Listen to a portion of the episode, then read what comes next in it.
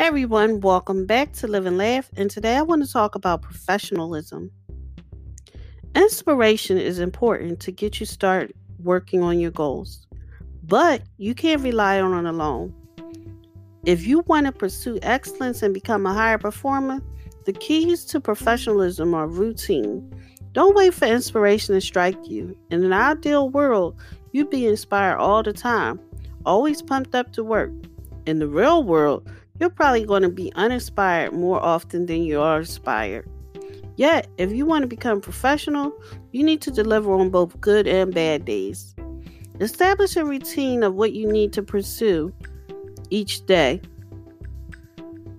If you give a promise, you fulfill it, and that includes the promise you make to yourself.